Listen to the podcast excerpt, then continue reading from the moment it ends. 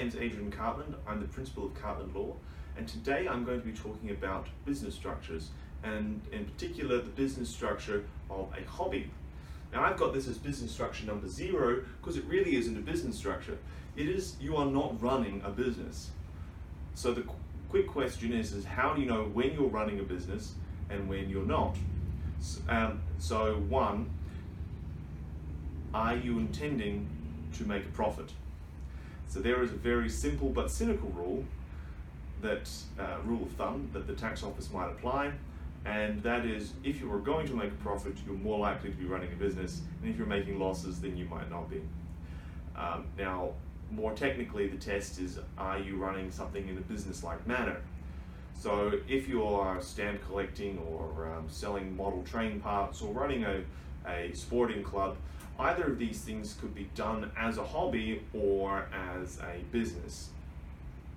Now, if you are doing something that involves that, that would only be done for making money, say you're doing some cleaning or you're um, riding U- you're uh, driving Ubers on the weekend, those are going to be a business, and the income that you earn will be um, taxable.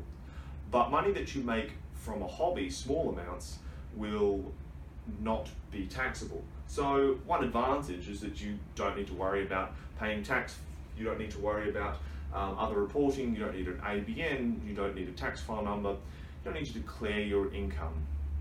And so, um, you don't get to claim input tax credits, uh, you don't get to claim any losses. So there are a bunch of rules called the non-commercial loss rules, and if you're um, not making profits or you doesn't look like you're making profits, you're not having large enough income, um, you're not using large, um, sufficient assets in in the business, uh, or you don't have um, uh, you're not running things in a business-like manner. It might be the case that um, you you're not running a business at all, and if you make losses, then you can't offset them against other income.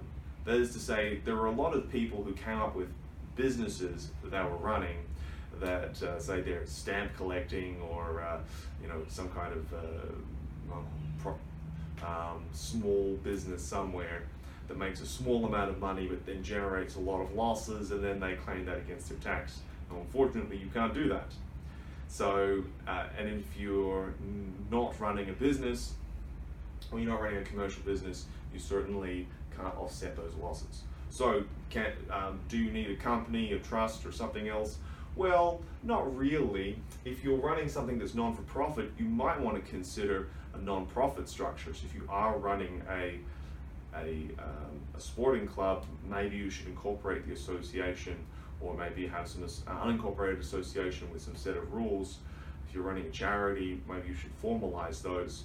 If you're running a hobby, something you make a small amount of money, um, you will have the risk in your own name. So if you create some um, uh, something uh, negligent, you um, you're you're teaching soccer and someone and you're not paying attention and someone injures themselves, you will be at risk. Obviously, you need to take out personal insurance.